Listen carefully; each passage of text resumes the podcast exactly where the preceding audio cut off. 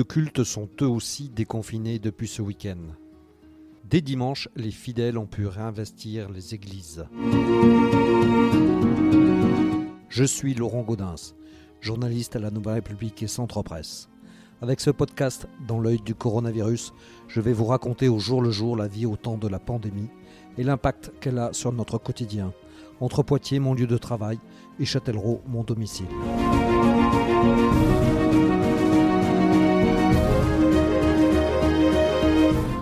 Le décret permettant la réouverture des lieux de culte est paru dans la nuit de vendredi à samedi. Et même si beaucoup s'y attendaient, tout le monde a été pris de court. Dans la Vienne, très peu d'offices ont pu se tenir dès ce week-end. C'était néanmoins le cas ce dimanche à la cathédrale Saint-Pierre de Poitiers, où le Père Gentil officiait pour la première fois depuis le déconfinement.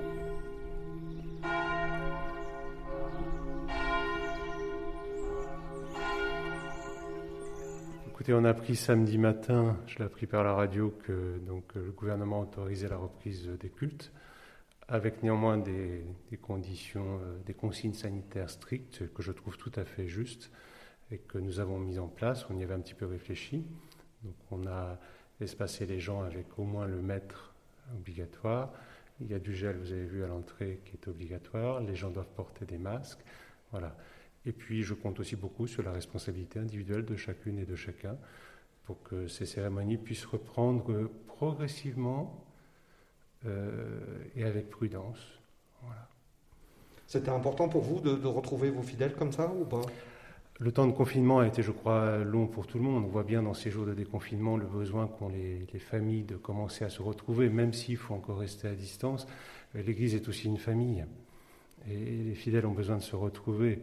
Mais encore une fois, nous y allons euh, pas à pas. Ce sont des pas prudents qu'il faut faire. Alors, comment ça va se passer dans le déroulé de cette messe qui va être quand même particulière? Comment vous allez pratiquer?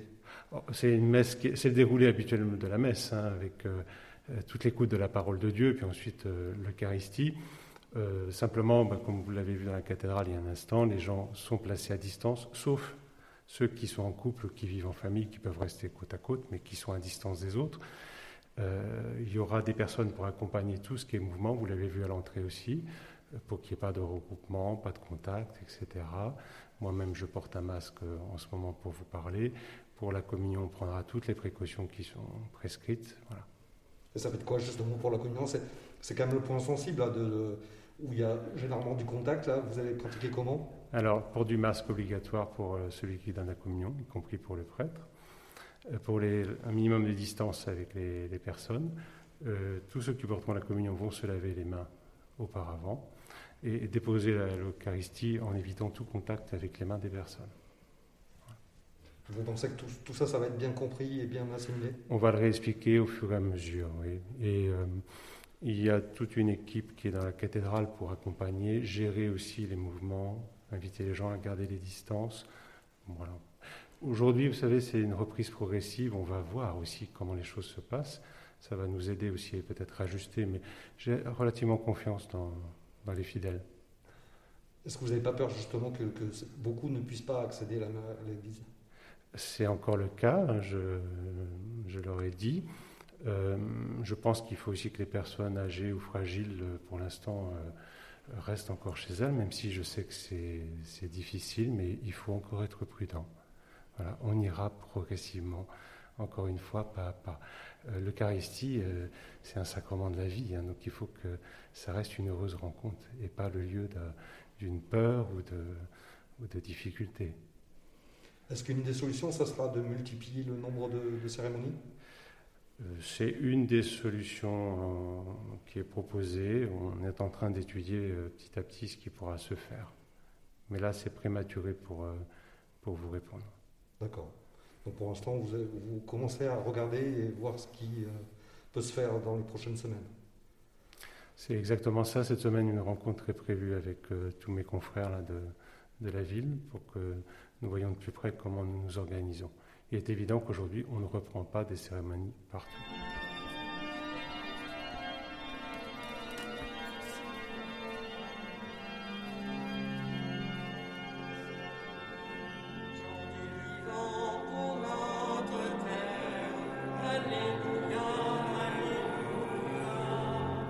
Bonjour. Vous vouliez assister à la, messe, hein? Oui. Ouais, et alors vous pouvez pas? Bah on peut pas, il n'y a plus de place. D'accord. Vous êtes déçu bah, on est en communion avec ceux qui, ont la chance d'y assister. Voilà, ce sera pour une prochaine fois, on espère. D'accord. C'est vous êtes arrivé trop tard ou euh, vous ne saviez euh, pas? Je pense que j'ai pas assez euh, prévu le temps, peut-être, oui. D'accord. Donc pas trop déçu Bon, l'important c'est d'essayer d'y aller et puis voilà, on peut suivre aussi la messe à la télé comme dimanche dernier. Voilà. D'accord. Là vous allez rester devant pour essayer de suivre ou pas Non, non, non, je parlais un peu et puis je vais aller suivre la messe à la télé. Cette première messe a réclamé une organisation particulière que nous détaille Charlotte Delaporte, déléguée pastorale.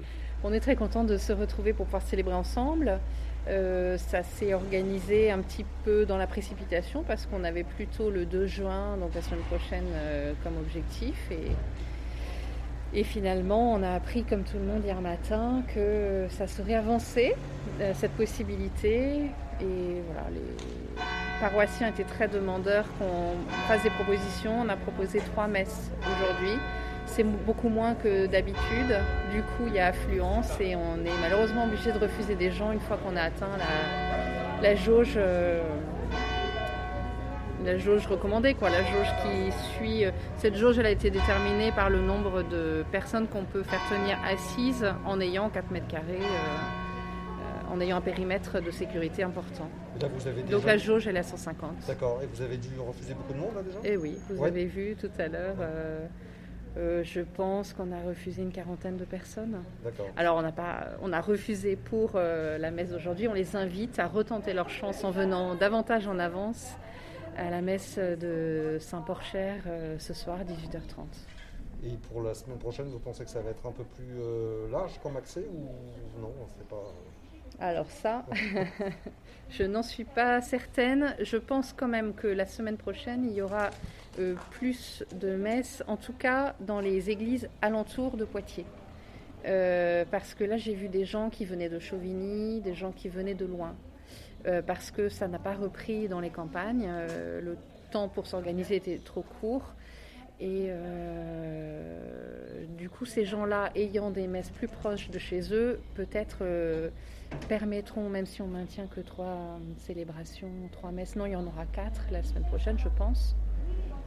Euh, il y aura plus d'offres à la campagne, donc euh, je pense que le centre-ville sera mieux servi, si vous, voyez, si vous comprenez ce que je veux dire. il y en aura peut-être aussi le samedi, non? Euh, sans doute qu'il y aura la messe anticipée du samedi. On verra. Je ne sais pas, ça, ça relève pas de moi. C'est, c'est le curé de la paroisse de la Trinité qui décidera de ça. Parce qu'on a quand même des contraintes d'âge des prêtres. certains des prêtres qui viennent célébrer sur les églises de Poitiers ont plus de 90 ans. Et euh, il est hors de question de les exposer à un risque de contamination. Donc il faut tourner avec moins de prêtres. Des églises euh, qui parfois sont pas adaptées parce que pour des raisons d'hygiène, de, désinfection après. Et puis des églises qu'on réserve pour les funérailles aussi. Euh, par exemple, Saint-Paul et Sainte-Radegonde, pour le moment, sont réservés aux obsèques. Et comme les obsèques, il peut y en avoir plusieurs dans la semaine, ça laisse pas de, temps de désinfection du bâtiment. En théorie, quand on dit une célébration, pendant trois jours, il ne faudrait pas en refaire, vous voyez donc, comme les obsèques, ça ne se planifie pas, euh, pour l'instant, il y a deux églises qui sont dédiées. Et du coup, la contrepartie, c'est qu'on n'y dit pas la messe le dimanche. c'est un gros casse-tête pour le curé de la paroisse, euh, mais il a le soutien de tous ses fidèles.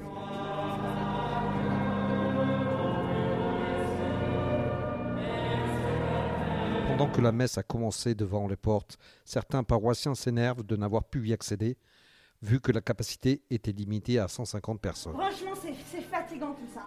C'est vraiment fatigant. Qu'est-ce qui vous, tracasse? Les, les, allées, elles sont de combien les allées? Quand on est dans des communions, des confirmations, on est à combien sur les allées? Et là, on peut, on peut rien mettre dans les allées On met tout le monde à un mètre, les familles, elles peuvent pas être plus serrées On est 8 chez nous. On est 8 faut que les 8 ils soient à, 4 mètres carrés chacun, il nous faut 30 mètres carrés Non, les familles sont aussi. Les familles sont Très bien. Donc pourquoi il y a des allées qui font 6 mètres de large? Pourquoi? Qu'est-ce qui vous dérange? C'est Non, mais c'est pas question de Mais depuis quand on n'a pas le droit d'arriver en retard à la C'est messe pas vous qui décidez qui doit arriver. Depuis quand Alors les petits vie vieux qui, ont que ça à Les faire, qui veulent y aller toute la semaine, ils peuvent. Les familles qui bossent 200 heures pas en 3 normal, semaines, et ben non, c'est elles n'ont pas le droit. Enfin, c'est complètement C'est fatigant. Depuis quand c'est décidé cette messe-là hier Bon, ça veut dire qu'on J'ai été choisit 5 nos ans euh, déléguée pastorale. 5 ans. Aujourd'hui, qu'est-ce qu'on a? Quel soutien on a? Je vois, euh, il y a un peu de tension là. Non, il n'y a pas de tension, il y a des déceptions. Vous êtes déçu là de ne pas pouvoir accéder?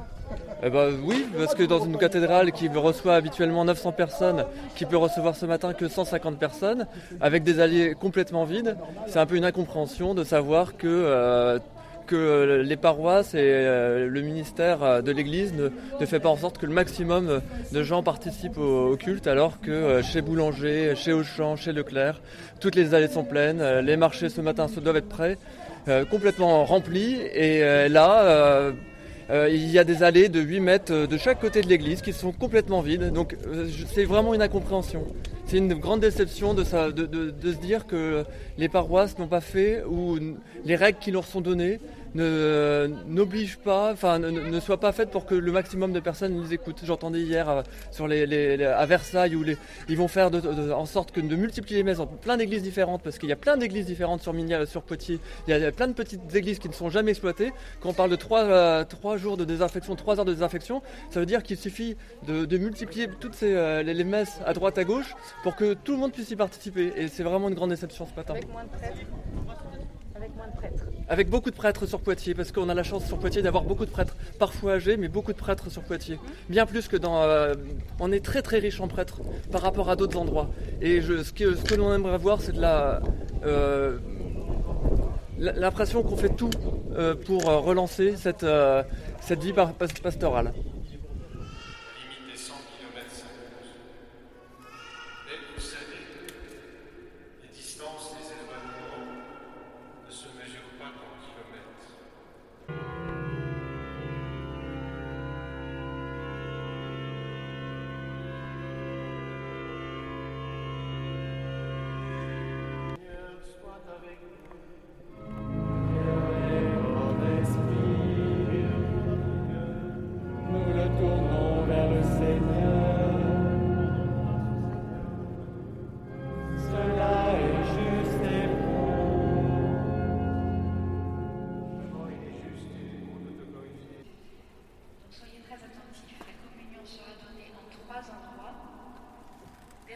Les responsables vous inviteront à vous avancer.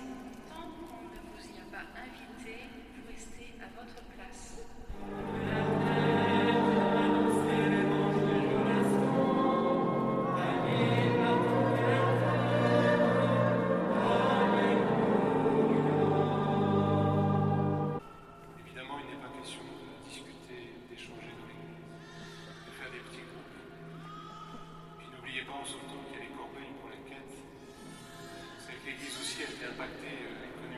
Cette crise, sérieusement.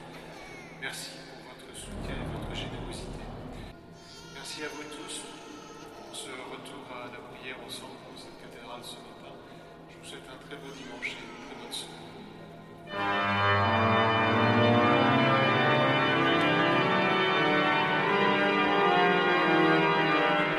Donc vous êtes, vous êtes revenu à, l'église, ça vous fait plaisir?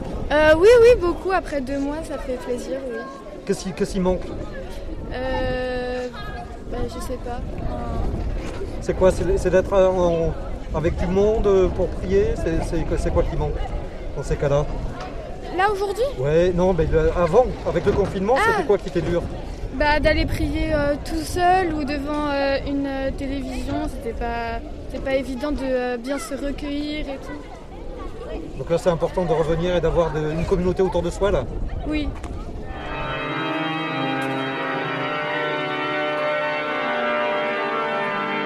Vous pouvez me dire pourquoi vous, vous êtes content de, de revenir à l'église Bah, c'est une, une vraie joie de revenir parce que c'était quand même un, un manque euh, cruel de ne pas pouvoir venir chaque dimanche euh, euh, communier à la messe. C'est de se retrouver entre euh, catholiques, là, qui est important? Oui, puis euh, de pouvoir euh, assister aussi euh, à la messe. C'est quand même un, moment fort de la semaine. D'accord. Et pendant, pendant cette période de confinement, vous avez fait comment? Vous avez prié tout seul? Euh, oui, puis on a assisté à la messe retransmise par la télévision. C'est suffisant ça? C'est- un minimum, mais c'est pas le maximum en tout cas. C'est mieux dans la réalité.